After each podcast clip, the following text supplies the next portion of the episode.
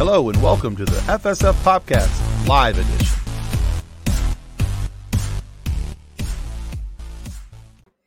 Hello and welcome to the FSF PopCast, the show that makes you wish the memory erasing devices in the movie Men in Black weren't fictional. Oh, hey, look, I got a co-host. Ta-da! And he's muted. He's a muted. I got a co-host, but he's a muted co-host. He's talking. His lips are moving furiously over there on the other side. This is fantastic. If you're listening to the audio replay, this is probably the best 30 seconds of comedy I've had in a little while. This is fantastic. So it's just like, it's like Charlie Brown's teacher, but oh, we have a voice. This is good. Yeah, we can hear you now. Well, as you were saying, I had a memory flash thingy. It was like Charlie Brown's teacher. The lips were moving, but no sound was coming out. It was fantastic. Isn't that just what your face looks like all the time? Pretty much, yeah. You've talked with my wife, okay.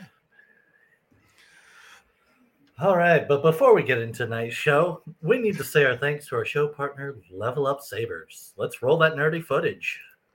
Doing it.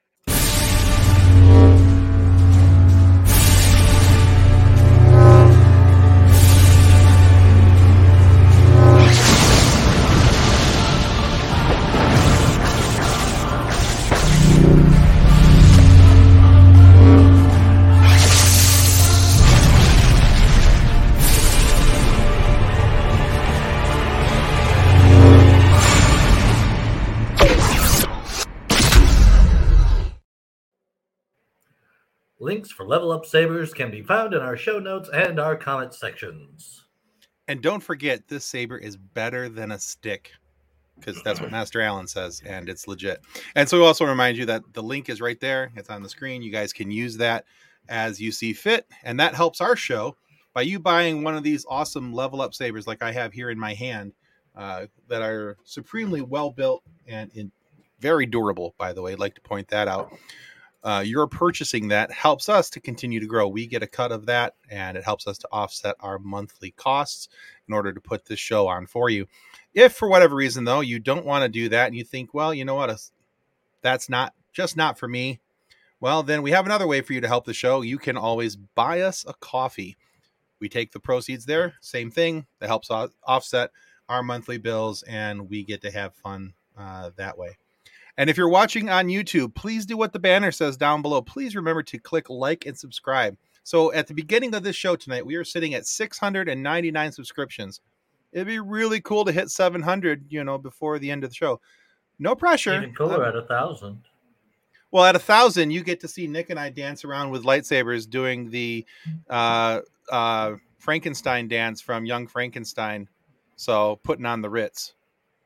So, yeah, that's going to happen. It's definitely going to be problematic in a lot of ways, but also should be funny for the majority of you. So, but yeah. So anyway, if you have an opportunity to, please click the like and subscribe. It helps us to continue to grow. We've got some at the end of the show. We'll talk about in just a few minutes. We've got some awesome guests coming up. Some pre-recorded interviews from people out in the sci-fi and pop culture world that you guys are for sure going to want to be, well, in attendance for, I guess. Maybe is that the phrase I'm looking for? Listen to and watch. How about that? You're going to want to be in attendance. Well, let's go with it. Yeah, you want to be in attendance for it. What the hell? Let's go with that one. I'll give you a hint for one of them. Strawberries. Okay, I get the hint now. It took me a second. And the sad thing is I'm the one I was actually in the interview, and I'm still sitting here going, huh? Say what now? All right. So you have more to say. One of our first guests on the list is not here yet, so just go ahead and introduce our other two. So we have Robert and Geo from the Science Fiction Remnant. Welcome, guys. Hello, I thought this is where the party was at. I just had to make fun of Blake. I love it. How you doing, guys? As soon as your head popped on the screen and you're doing, I was like, I know exactly what he's doing. All right. And I get with it a lot because I did that many times in my show too. Well, hey guys, this is Robert and Gio from Science Fiction Remnant. They have become good friends of ours, and we've worked closely with these guys on a couple different things. They've been here on our show. They've been kind enough to have us and on their show and put up with us over there. And you may have noticed too that every Wednesday when we do Crossover Connection, these guys were actually our very first Crossover Connection, and we shared out their episode first, and we've had a lot of fun with these guys. So. Hoping that you guys know that as well. Oh, we just got a subscriber. We just hit 700. Who's your daddy? Man, I'm telling you, I posted this link right now, like in maybe minimum 10 to 15 groups. There you go. Awesome. At least one we're going to get it. There you go. That's not so bad. Hey, actually, we're at 701. Woo-hoo. Welcome to the dark side. All right. Well, welcome our fellow nerds. We're glad you're here. Hope you guys are enjoying the show so far. But hey, before we go too much farther, Robert, Gio, why don't you guys take a minute, tell everybody about your show, where they can find it, and why you guys are just so doggone cool. I'm the feisty one, and he's the nice one. Robert, you're the organized one, so you can give better details. Yeah, we're basically that conversation that you have on your way to a Comic-Con. We like to talk about all kinds of sci-fi properties. Doesn't matter where they come from. It could be a movie, TV show, books, games, doesn't matter. And our show is Science Fiction Remnant, could be found everywhere. And if you don't find us somewhere, reach out to me. I'll make sure it gets there. It's all across the galaxies. Yeah, yeah. Yeah, because it used to be that you guys were just an audio, and then you guys switched, correct? And then you started doing, you're releasing the YouTube episodes about, what, 3 to 4 weeks later after the audio episode airs? Is that correct? Yeah, that's correct. Initially, we wanted to do a live, but it didn't really work.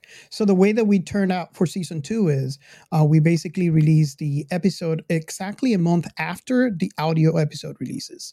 So if you hear a bunch of like shenanigans going on and you don't know what's going on, yeah, go back to YouTube and watch. You're going to see Captain Chaos doing this thing. Fair enough. Let's see. Oh, I mean, they can catch me on TikTok being a total clown too. Oh, there you go. Absolutely.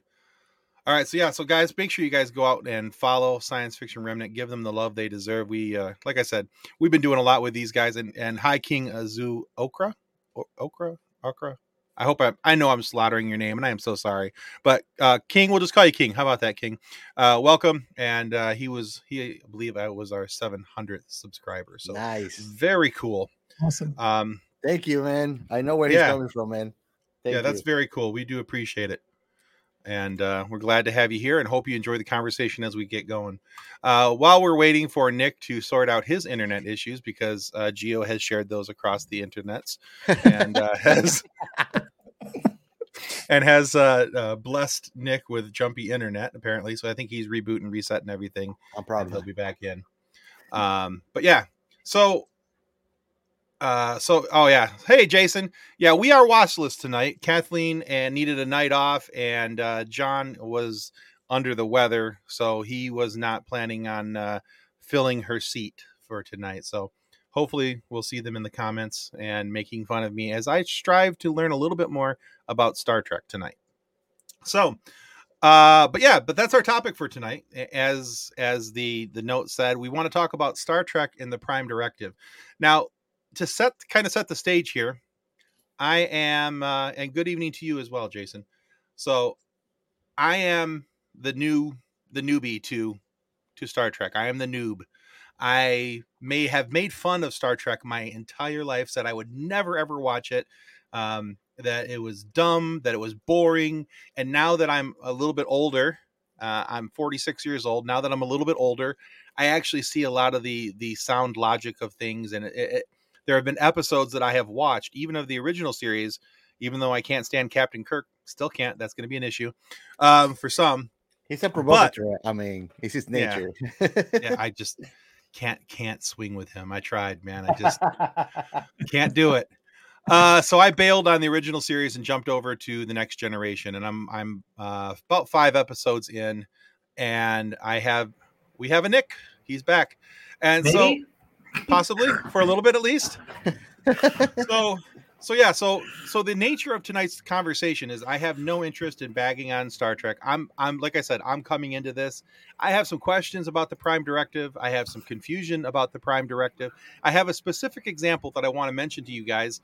And I'm hoping to not only get comments from Robert and Gio, of course, because they're here on screen, but if you have comments about anything that we're saying, whether you agree, you disagree, whatever, go ahead and put it in the comment section here. We'll put it up on the screen and we'll try and talk about it for as much as we can. By the way, Nick Jason says hello to the stash. Hello. So, all right. So the question I put out for tonight's live show was, is the Prime Directive a good rule or guideline? And does it make sense? So what I'd like to do is Nick sent this to me a couple days ago, but I'm just going to briefly read the Prime Directive in its entirety. It's 2 paragraphs long, and that way everybody understands what we're talking about, and not just me going, golly, I don't understand this. Okay, so here it is. You're going to tend to make us all confused. That is the intention, yes, because if I'm going to be confused, I want everybody to be confused. I don't want to be the only dummy sitting here going, exactly. I don't want to be the only dummy sitting here going, well, how come you guys understand it? So, all right. The Prime Directive prohibits Starfleet personnel and spacecraft from interfering in the normal development of any society and mandates that any Starfleet vessel or crew member is expendable to prevent violation of this rule. As the right of each sentient species to live in accordance with its normal cultural evolution is considered sacred, no Starfleet personnel may interfere with the normal and healthy development of alien life and culture. Such interference includes introducing superior knowledge, strength, or technology to a world whose society is incapable of handling such advantages wisely.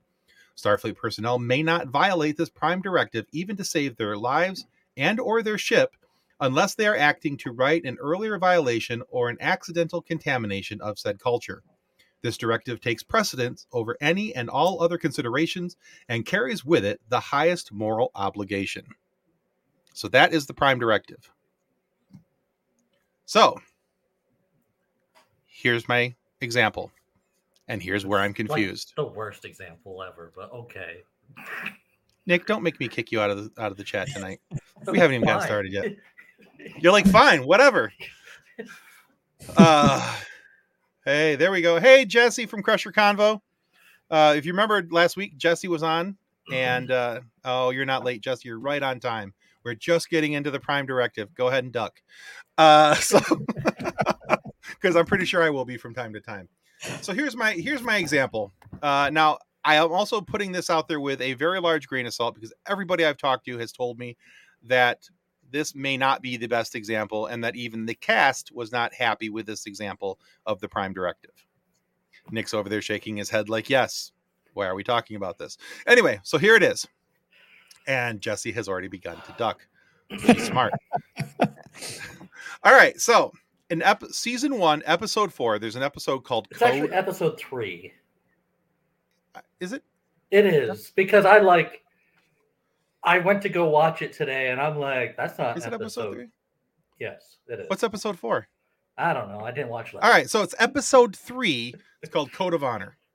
All right, so in the course of this show, Tasha Yar, the head of security, is kidnapped by the group of people that had transported onto their ship with their own transporter. They did not use the Starfleet's transporter. They transported onto the ship, so apparently and obviously they have a depth of technology, and they may not have the most accurate technologies and everything, but they did have transporter technology.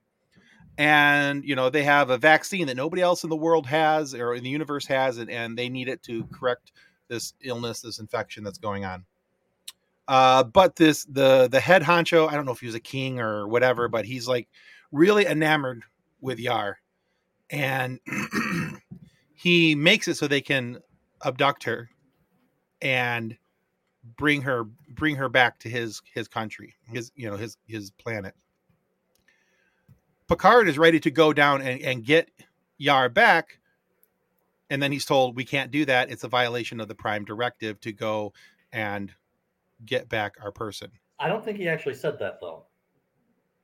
Well, just let me tell my story, okay? Okay, Nick? Okay, fine. Finish. Okay. But they waited, regardless,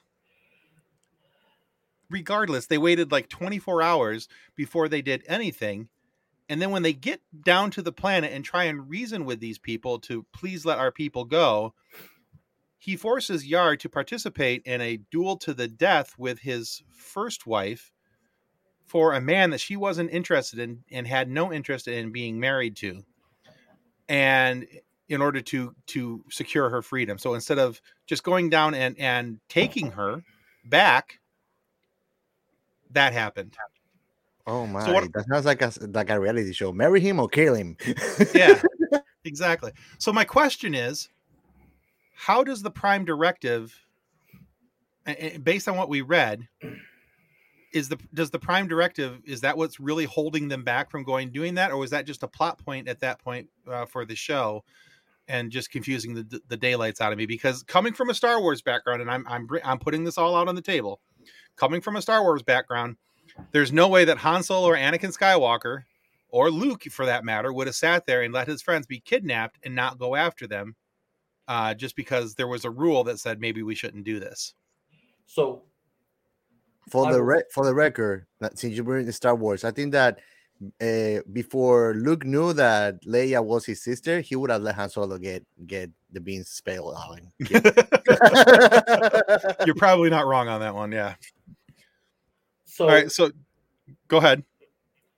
Right off the bat, in the episode, it does mention that those people reached out to the Federation.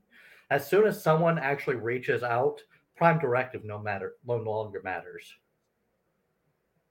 Okay, so then why did what's the Counselor Troy? Why did Counselor Troy tell him that we couldn't do it because of the violation of Prime Directive? I don't remember that part, but I could. No, it's totally in there. I watched it twice. Do you know that episode was so bad, I watched it twice. It confused me so much. If I may add, I think absolutely. It is a case per case basis. Although this might not be the best example of Prime Directive, the Prime Directive kind of applies here. Because if you look at the Prime Directive, many people think this is related to pre-warp technology civilizations, which in turn it does, but it applies to everyone. Kind of like how it would apply if a political person from one country visits another country and commits a crime. It's kind of like the same thing. The Prime Directive. No. I'm talking about like diplomatic immunity. Is that what you're trying to say? Kind of like, everybody has their own rules. Okay. Like you'll notice the behavior of Starfleet within,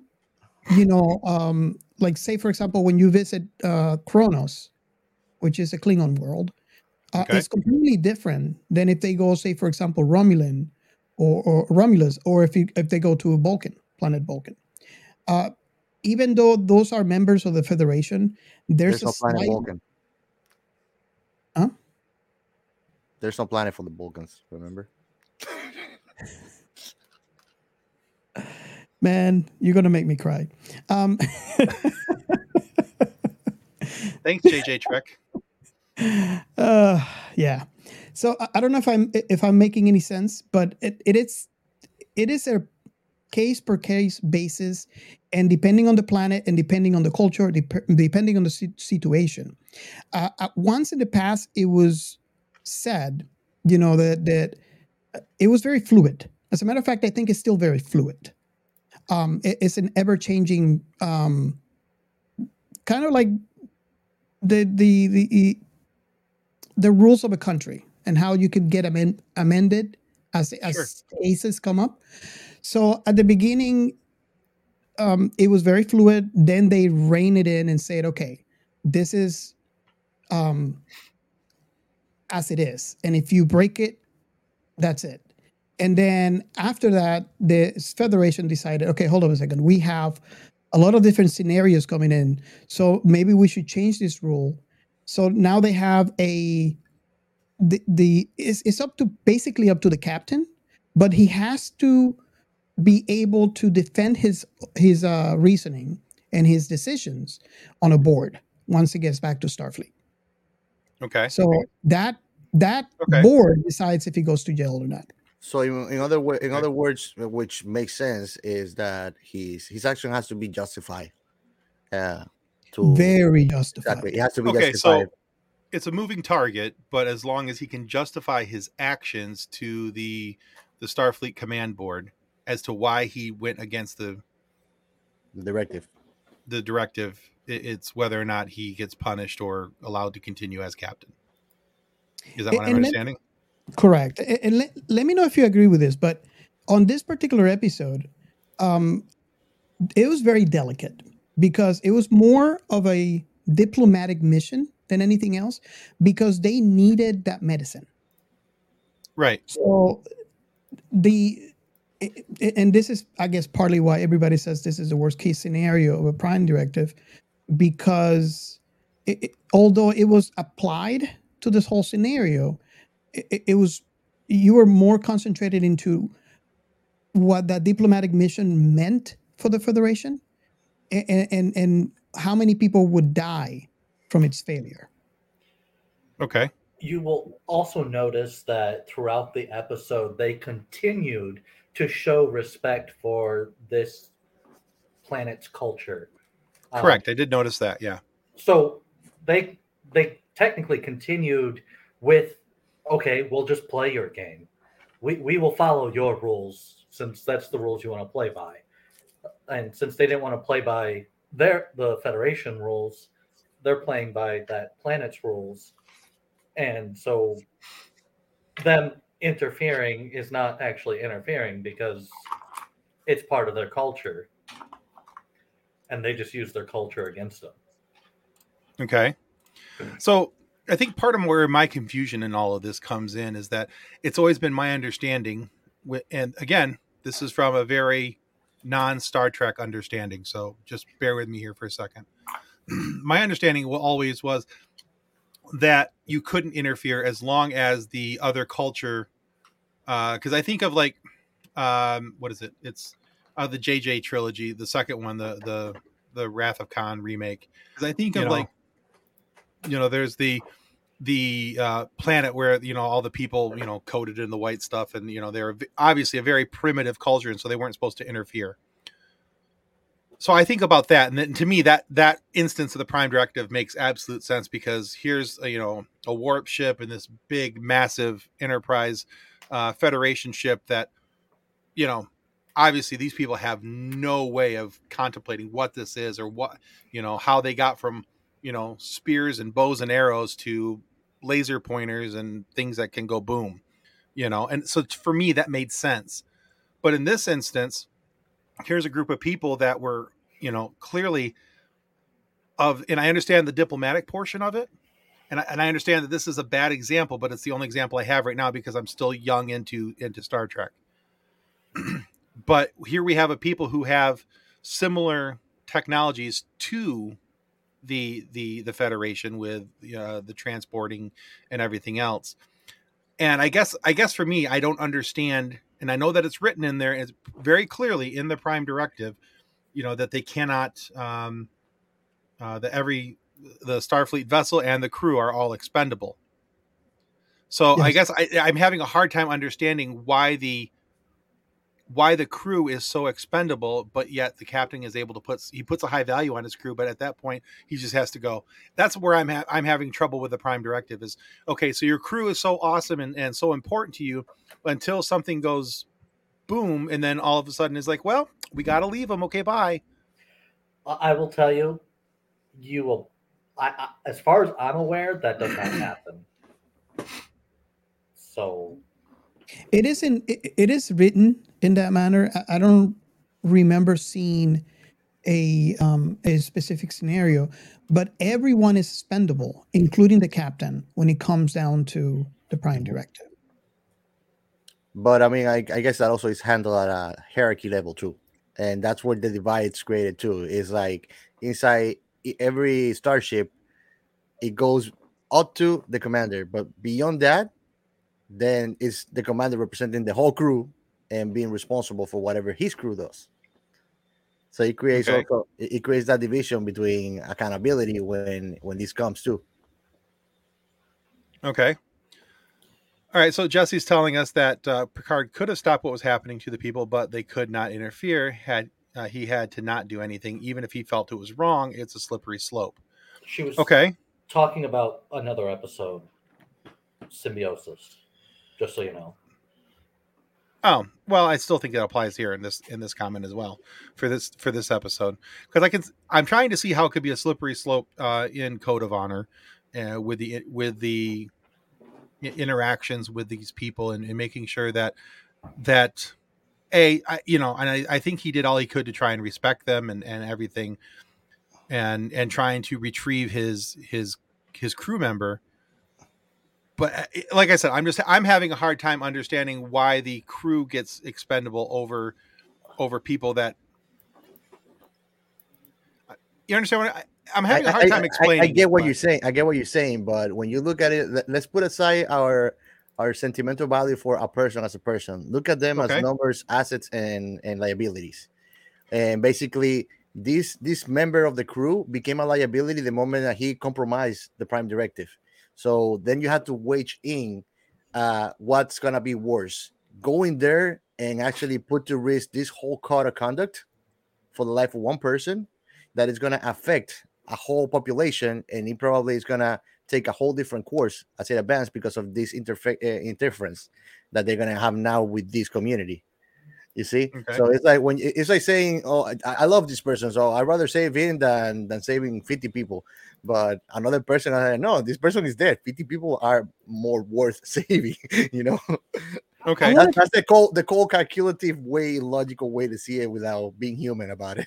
Okay, but that actually helps me, because I'm looking at them I'm watching the show and I'm seeing the relationships that Picard is establishing with each one of his crew members and everything else.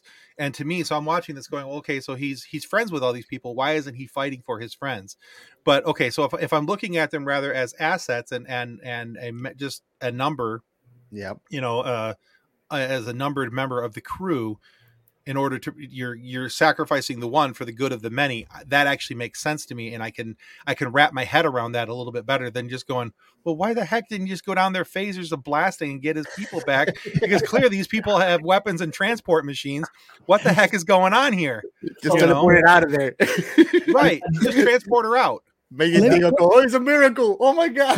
Right. That's why I didn't understand. Why didn't he just beam her out? I mean, they have transport ability. Why didn't he just That's the thing. I just made a joke about it. Then these people are gonna believe that we're gods or something. He was a god. He just vanished. It's a miracle. He's gonna tamper with the natural evolution of this community until they reach a type of society advanced enough to become part of the Enterprise universe, you know, and be part of that of the groups and be on Starfleet ships and stuff like that. But I mean, I get what you're saying too, because that's also what. Every show where you actually get to see interactions between different kind of role characters, it creates that kind of like you invest yourself in them. So you don't want them to die. You don't want them to grow up, or you want it, at least if you're going to die, to be in some heroic way or something that, okay, I'm going to remember you, you know?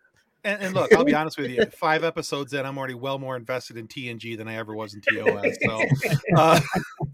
So I agree with this. I agree with Jesse's comment here. The captain is responsible for his crew. Yep. In everything that happens, he has to figure out a way. And you know, I like the way that Jesse, worded that sentence. They had to trick the king into releasing Yar. So they got to figure out a way to save the crew member and not break, not only the Prime Directives, but the rules of that world. Yeah. And what I wanted to add to that is, we have seen this off camera, but it has happened now very frequently, where an entire ship becomes a liability and is lost to Prime Directive.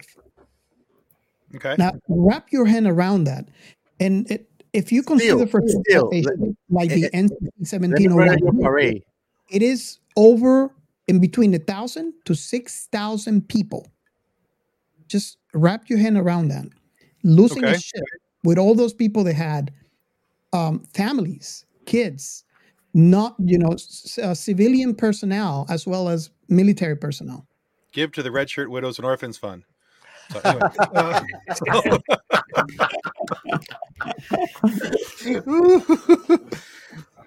and I mean, Robert, just to expand bigger on what you're saying, still that starship, it's actually spendable when you look at what it represents when it branches out to bigger things, the whole Starfleet Union.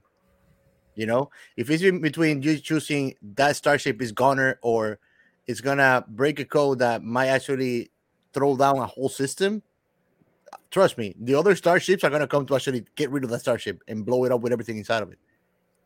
Do you see? At the end of the day, it's just hierarchies and it's a whole system, a conduit that it has to be kept in place so order exists too. You know, so that's why they are very tricky and very picky about tampering with it, is because it's like trying to change the future or something, you know? It's like the past. You go back and you change something, but it might actually have very, very worse repercussions because of that small little act. So and it's like a ripple effect. That's exactly what you just said there is exactly the reason why the Prime Directive have been amended throughout the years. Yeah. And if you look at this episode in particular, they really needed to be careful because... like they were saying, like many, many lives depended on this vaccine. They tried to replicate the vaccine just so they could just leave these people alone and just like not have to deal with it. Yeah. But they couldn't replicate it because there was something very specific on this planet or about this vaccine that could only come from this planet and there's nothing else. So they had to follow their customs and do some things and trickery to be able to get these vaccines to the other people. And that's about it. I mean, so to us it's seen as trickery, but if you look at it from a diplomatic perspective too, in other words, they're trying to speak their cultural language because so they're paying honor to their culture. Exactly. And basically, it's like if they don't try to follow their way of communication and their cultural ways, they're not gonna be able to even communicate or get to any consensus on why you should listen to me and why I had to bring here and it's good for you. You know, it's like that old saying: you cannot help somebody that doesn't want to be helped. Right. Yeah. Even Jeremy here says that in Discovery they blew up the USS Glenn in order to keep their secrets. Thank you. So Jeremy. I'm assuming he means the show Discovery. Mm-hmm. Yeah. Okay. I haven't gotten there yet, Jeremy. You should have said spoilers. No, I'm just kidding, buddy. We're good. It's been more than 24 hours, Tim. It has. That's by my own rule. It's been actually my own rule is 72 hours, but it's definitely been more than 72 hours. So I guess I can't get on Jeremy's case too much. No. Thank you for adding that to the conversation, Jeremy. So, all right. So let me ask you this. For those who are coming into the Trek world from outside, nerdiverses, am I the only one who's confused by the Prime Directive, or is this universally confusing, or am I just the only special kid in the back of the class going, "Hi, I don't know what's going on"? I think you're focusing on the wrong aspect. Don't worry about the Prime Directive. Well, okay, but the Prime Directive seems so central to everything that's going on. The problem is that if you think about it and you look how it's acted upon, and it's never the same. The Prime Directive is a paradoxical directive, you know, because the fact that it's in there doesn't mean that you're going to follow it to the letter, to the T every single time. And just like Robert mentioned earlier, it gets amended because it's part of society and communities. We're ever changing and evolving, and we have to adapt. If we don't adapt, we become stagnant and we'll find roadblocks. I want to add in contrast to what is been said. I think that partly the reason why you're having such a hard time understanding the Prime Directive is due to the fact that you're not seeing this in a timeline order. And let me explain what I'm saying. I had this conversation with my wife, which by the way, you all know, she started watching everything in timeline order. She actually asked me to do this because she got tired of me talking about it, and she's being lost. And some of the things did that. I don't believe it. You ask her, dude. And especially about the Prime Directive, right? And I think I know where you're coming from. And I have kind of like, let's see if I can explain this. But we're all the way out to episode 13 on season 1. I have done this multiple times. I think this is the first time that I am enjoying it because there's so much Trek now that I added to that timeline order list, which, by the way, a lot of people ask me, how are you going to do that? Because some of the orders are, it's impossible. Yeah. I made my own, liberties in the order. But the thing is, because she's watching everything in order, like, let me see if I can bring this to perspective. The episode, I think it was called Dear Doctor. I think it was, well, regardless of what the name of the episode was, this is in Enterprise. Okay. There's a phrase where Jonathan Archer says, someday my people are going to come up with some sort of doctrine, something that would tell us what we can and cannot do. I'm going to have to remind myself and I'm making this shorter and paraphrasing it, obviously. I'm going to have to remind myself every day that we didn't come up here to play God. And I found that very, really, really cool in the fact that I get to see where it started. Then we fast forward to Strange New Worlds. I think, I can't remember the episode number. It might have been I can't remember exactly. But Robert April says, the council is not happy about it. They're doubling down, renaming it the Prime Directive. So you're starting to see it form. And as you watch in order, you get to see what I was talking about, how it was all chaotic at the beginning. They're trying to be reactive to situations that were happening, especially in the TOS era. And as the situations were coming on, they were amending it. They got to a point where it was like, okay, this is ironclad. And then they went back because now we have doctors and people with really ethical dilemmas, bringing us like, you can't make this like the solid rule. This has to be malleable. So now Starfleet made it. So my point is, in making this long story, is that if you watch it in order, it might make it easier for you to understand because you could see when we did not have it, the issues we had, when we created it, the issues we had, and issues going forward all the way to like today's Trek. If that makes any sense. No, actually it does, because I think of, sometimes it's easier to understand a law and that's basically what the Prime Directive is. It's a rule, it's a guideline, it's a law for the Federation. It's easier to understand it if you're there when it's being built, it's being made, the intent behind it. So yeah, that makes sense to me, and I can go, okay, well, that makes sense.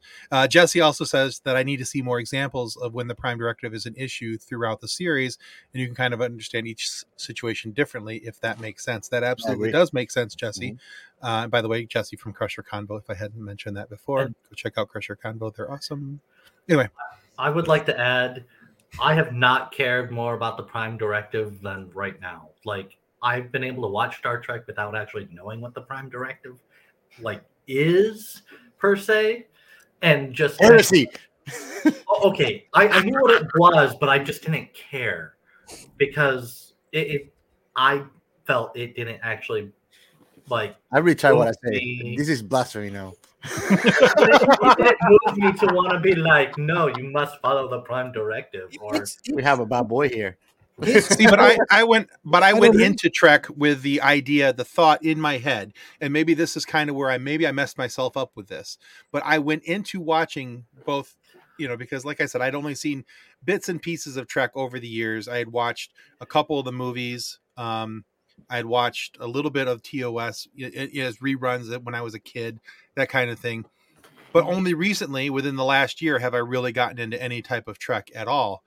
And so for me, it was going into this going, okay, so the Prime Directive is this all-encompassing thing. It affects everything that's going on. It affects everything that's, you know, and then in my understanding was it was only if the other culture was a subculture, you know, a third world type culture versus a first world type culture, you know, without the technologies and primitive and all those other things.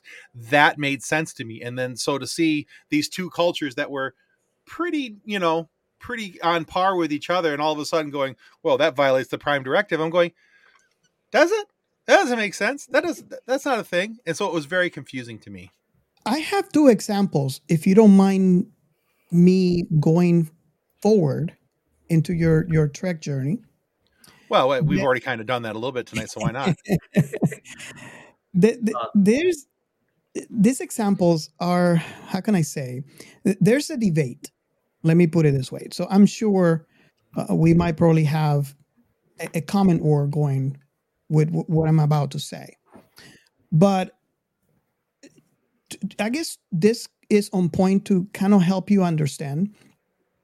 You're familiar with the Klingons? Oh, yeah. Okay, so the Klingons are still, for the Federation, the Prime Directive applies. Even for the Vulcans, the Prime Directive applies. If you look back, for example, let's move on from my example, and I'll go back to it. When the Vulcans first contacted humans, right? They contacted humans after our first warp flight. Okay. So for them, I guess, because every culture has their own Prime Directive. It's only when you're a member of the Federation who you had to follow that rule. They contacted Earth, and they did the first union of two separate planets, and that's where history of Starfleet started, basically. But a lot of humans got upset because, and you could probably see this if you ever watch Enterprise. A lot of humans got upset because they're, doing these things. They are losing lives on their experiments on space travel, and we have the Vulcans who we know they're doing this successfully. They had thousands and thousands of years on space travel, not saying a thing, and actually not even wanting us to go out. As a matter of fact, just to get the NX-01 out of space dock was a mission and a half because of the Vulcans. And that's, by the way, okay, if you're not familiar to, that's the first. The NX is a configuration given to ships that are experimental. Only when they become not experimental, they get the NCC, which you're familiar with, the Enterprise. Sure. The NX-01 was the Enterprise. It was the first Enterprise. So in that aspect, it's kind of like the opposite, if you understand where I'm coming from. Mm-hmm. The Vulcans didn't want to contaminate our natural progression into becoming what we are supposed to become. And if you think about it, it is a good thing that happened, because if they, for example, had meddled with us, we might not had the Starfleet that we have now. It might have been something completely different. You don't know what would happen if they will change the natural evolution of our civilization. Exactly. Okay. Does that make sense? I think so. I'm trying to. That's just the opposite to the argument. I mean, I'll be devil's advocate to what Robert says, and I agree with the way that Vulcans act, actually, because it's like they don't want our scientific evolution to be tarnished by their more advanced technologies. They want us to get there on our own, and that's why the Prime Directive would have actually been put in place here, and being seen as a violation. Okay. It's like, you can call it as intergalactic capitalism, because you're owner of the nicer car and you know how to get it. Doesn't mean that you have to tell me or bring me my nicer car to now, because so I can drive like you drive. You know, you see, everybody has to get there on their own effort. So if you look at us as a species, as a collective, we are individual as each species at the end until we reach like that consensus where we're in the same place. It's like giving a Ferrari to a teenager. There's a reason when most people that are driving super sport cars have gray hair. There you go. Jesse again from Crusher Convo says, we love Picard and Crusher from TNG. We talk a lot about them on Crusher Convo, and there is more than once a conflict between him and the Prime Directive and her with her Hippocratic oath. She goes, "It's great, go Bev." If you haven't caught on, she's talking about Beverly Crusher. That's why it's called Crusher Convo. She's a Bev head. So, and based on what she said, it is something that you're going to encounter a lot. Anyone, and I mean anyone from the science division of Starfleet, anyone will always have an issue with the Prime Directive. Okay. So basically I need to learn to look at the Prime Directive as a situation by situation moving target based upon the captain's viewpoint and what he's willing to try and go to bat for with the Federation. Jack Sparrow said it best about the pirate code.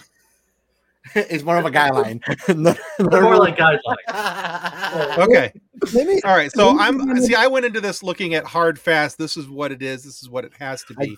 So I need to look at it as more of a moral flexibility guideline based upon the morals of whoever the captain is and what they hold as important. I think would that be accurate? That's very accurate. And I think that another factor that might be actually hindering in how you receive this is when you say you are an old-time Star Wars fan. Right. And Star Wars is a completely different universe and a completely different scenario, because over there it's black and white. It's actually tyranny and then resistance. Right. There's good people, there's bad people, and the bad people get laser swords in their bellies. That's the way it works. Okay. There's not a gray area here. Well, and I'm okay with that as long as I understand that, because I think that, like I said, I think for me it was just the initial understanding and going into this with such a rigid view of what the Prime Directive is and what the Prime Directive isn't, that when we got to this episode, instead of it being like a yield sign and going, wonder why Picard did that, it was a stop sign and me going, what in the heck is going on? Why is this happening? Where, and it was very confusing, almost kind of off-putting to me, about what was going on in the episode in the series so far. But like I said, I'm 5 episodes in. I'm already well more emotionally invested in this than I ever thought of being with TOS. So although I like Spock and Bones, but if Kirk could have been vacuum sucked out into space, I'd have been just as fine too. So you kept mentioning her quote of the Prime Directive, and this is in the scene where Yar is like in a room or something, and by the way, Picard and Yar, Picard and Troy are talking with her, and Troy speaks up and says, "How simple all this would be without the Prime Directive." And so, and then Picard follows that up with, "That crossed my mind." Yes. And he maybe this particular planet does not have the weapon power that the Federation has. So they could easily just walk in guns a-blazing and Han Solo it, but which I would approve of. Right. So they could easily just take the planet for themselves, but that's also not showing the respect towards their culture and what they're doing on that planet. Okay. It's interesting you say that. That makes sense too. We see, if you watch Picard, I don't, Tim, I'm sure you haven't watched Picard. I haven't watched a stitch of it. The only thing I've watched series-wise completely in full so far, I've watched season 1 of Strange New Worlds. That was my gateway drug. That's what got me interested in Star Trek and going, well, if I like this, maybe I'll like some other stuff from Star Trek. And then I went to, I said, well, if I'm going to do it, I'm going to do it from the beginning, and I'm going to sit down, I'm going to power through TOS. And I got to season 2 and I went, well, this is Bumpkiss. We're moving on. And I went to TNG. So. Well, there's a scene, and I'll try to speak to it without giving too much, obviously, You know, it's already old. So if you haven't watched it, there's technically no spoilers anyways. But I'm trying to go to the point that there's a scene or well, actually not a scene. It's not like an entire, you know, season where you could see what the Federation would have been like without the Prime Directive. Okay. And if you think about the Federation without the Prime Directive, you're looking at an entity like the Klingons and the Romulans would love to be, where they would just dominate the entire galaxy. Okay. You got to see Starfleet in that light, and it wasn't good. So that would be another aspect to see, okay, how important the Prime Directive is for Star Trek, because it prevents Star Trek to be unbecoming something like that. Because remember, the more power you have, the more you're going to get corrupted. Sure. Absolute power corrupts absolutely. Yeah. Yeah. Understood. Okay. All right. Well, I think that this conversation has been helpful. I think it's kind of pointed me in the right direction. It doesn't mean that, Robert, I won't send you messages from time to time going, what in the bloody hell did I just watch? Pretty sure that's going to happen still. I'm still trying to get a foothold in this Trekkerverse and understand what's going on. And like I said, for me, it's a complete change of viewpoint and approach from anything that I've come from, because, you know, I watch, like, you know, Star Wars and, you know, things where like that, where if there's something wrong, you just go and you blow it up and you walk away. Everything's fine.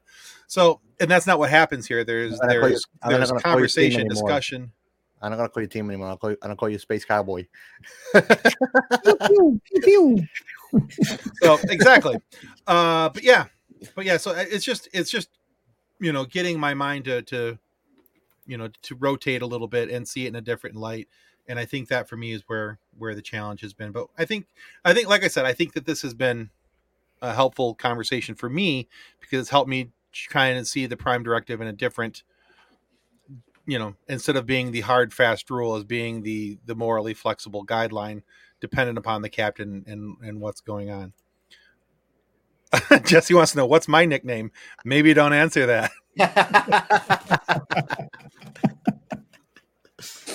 Well, let's see. There's Jesse and Michelle. They're from Crusher Convo. They both call themselves Bevheads. I'm going to have to think about this one, Jesse, but we're going to come up with a good one. Don't you worry about it. I'll message you in the chat later. Anyway, okay. Kick spread this bird. That way you can piss him up. All right. So let's see. We've got let's see. All right, so hey, let's shift gears real quick. We're winding down on time here for our hour-long live show that we do. Now, looking forward to some of the upcoming shows that we have for you on our Friday pre-recorded episodes. Speaking of all things Star Trek, we're very excited that this Friday we have Armin Shimmerman from Star Trek's DS9. He made a second trip back to the FSF PopCast. Now, one of the reasons why we had Armin come back is, number one, he's awesome. He really is. He's one of the smartest men I've ever met in my life. Incredibly, incredibly gracious and awesome. And this, exactly. I'm glad you caught on to that. And then secondly, what's that? I want something from the promenade. And then secondly, Armin has a new book that was just released, part of his Ilaria series. It's called Imbalance of Power, and we talk about that, his writing process, a whole bunch of stuff, and then also the following Friday, this is where Nick's Hint of Strawberries comes in. We release our interview with Jewel State. Also, you may remember her as Kaylee Fry from Firefly, and Dr. Jennifer Keller from Stargate Atlantis. So we have an opportunity to sit down with her, and we had just an absolute blast with both of those guys. And both of those interviews contain questions from you, our listeners. So make sure that if you submitted a question for them, to make sure you tune in and see if we mention you by name and use your question. Because if we did use your question, you got a shout out in the show. So. And last Friday, our guest was George Buza. George has been entertaining animation and live action audiences for years by bringing their favorite characters to life, like Beast, from the iconic X-Men animated series of the 1990s. We talked to George about his time on that show and how it's coming back to Disney Plus in the fall of 2023 as X-Men '97, and how it's picking up right where the other episodes finished off. We also presented George with questions from our listeners, and he was more than happy to answer them as well. You can still find that episode of the FSF PopCast on our YouTube channel and our favorite audio podcast providers. Now, also, I just put this in the chat, and this will be down in the show notes down below, but there's an eBay link for this picture right here. This is a signed photo that George Buza sent to us, and you have opportunity to bid on this. And there's also one that you can buy just straight out. So there's two separate links for this. There's one that's a bid because we have two photos. One's a bid and one is an auction. But there you go. You'll see a nice up close with that really nicely done signature on the Beast photo. Now, the cool thing about that is if when you bid on this and you win this auction, not only do you get that really cool signed George Buza photo, but 100% of the proceeds go to benefit a charity, rather, that is very near and dear to our hearts, and that's called Wish Upon a Teen. Wish Upon a Teen is a great organization based here out of Michigan, and what they do is they work with sick kids in hospitals who have to stay for an extended period of time. For instance, many of you already know this story, but when my daughter had to stay 97 days in the hospital, they came, they redecorated her room to make it feel as much like her bedroom and a fun room as they can make a hospital room seem. But they bring them toys, and they brought my daughter an Amazon Echo Dot so that she could listen to music, because my daughter was paralyzed from the neck down, couldn't use her hands, and so she could at least call out to the Echo to listen to music and different things. And they brought her new sheets and lights and all these different things. Phenomenal organization, and over the last couple of years, because of the coronavirus and everything else, they've had to really scale back on their charity functions and things, because they do have so many sick kids and they have to be careful with them and getting them out and around these different things. So like I said, 100% of your bid for this amazing George Buza signed photo goes to benefit that charity, Wish Upon a Teen, and helps them to continue to help out sick kids when they need it most. So you can either bid on it or you can go buy it directly. And either way, 100% of the profits go to Wish Upon a Teen. Now, and as you see at just as one last final reminder, as you see on the banner down below, if you haven't already done it, please click like and subscribe. Surprise, you subscribe to our show. Please remember to click like and subscribe. It helps our show to continue to grow. We've been getting some amazing guests, and we just mentioned a couple of them there, but we have so many more guests. We have Cal Dodd, who played Wolverine on X-Men and X-Men '97. He's the best who ever done it, bub. And he comes on the show and he talks with us, and it is amazing as long as he can keep his ear pods in. So that's fun. He's a really good dude, but so check that out. So stick with us the next couple of years. His ear pods kept falling out, and he was having an issue. And so, I think Apple has a thing or a setting or something where, like, when you take it out, it disconnects you from a call. So he constantly kept. So he would drop out. He would have to come back. It's going to be a feat of editing, but it'll be fun. But yes, and Jesse, absolutely, X-Men does rule. So, you know what? I just figured out what I'm going to call Jesse, because she loves Beverly Crusher, who's a redhead, and there's an X-Men with red hair. You are Rogue. Okay, there it is. Jesse is Rogue. All right. But hey, before we say goodbye to everybody, Robert, Gio, remind everybody where they can find you out on the things. Robert? Well, we are Science Fiction Remnant, and we talk sci-fi. And yes, all sci-fi. And you can find us everywhere. There you go. And if you still have any questions as to what everywhere is, please message him. You can find him at on Twitter as at sci-fi remnant, and you can message him, ask him questions. They do a lot of interaction on there. They're a bunch of chatty Cathys with their Twitter hashtags and things. You'll have a lot of fun with them. Make sure you like and surprise there too. Yeah, exactly. Like and surprise Sci-Fi Remnant as well. So. All right, guys, I think that's going to do it for tonight. For those who stuck in for the whole show, thank you for hanging out. Hope that this was as informative to you guys as it was to me, but you guys are probably not Star Trek noobs and didn't need to have your hand held to get walked through what the Prime Directive is and what the Prime Directive isn't. But thank you to Robert and Gio for coming along and helping us to explain it. And Nick, thank you for being patient with me and not laughing every time you tried to answer one of my questions. So, all right, guys. That's going to conclude it for us. Thank you so much. Until next time. Goodbye. Oh, hey, and remember, next Monday is our Star Wars RPG, our 2.5 hour special edition, extra fun live show. Come back for that. You guys are going to make sure that you're going to want to be there for that. Anyway, and bye, Jesse. Thanks for coming in. Thanks for your interactions as well. All right, now I mean it. Goodbye. Ciao. On behalf of the rest of the hosts of the FSF PopCast, we want to thank you for listening to this episode. If you'd like to be a guest on a future episode, please contact us by means of Twitter or Instagram using the handle @FSFPopcast, or go to www.fsfpopcast.com and click on the contact field. Thanks again, and hope you enjoyed the episode.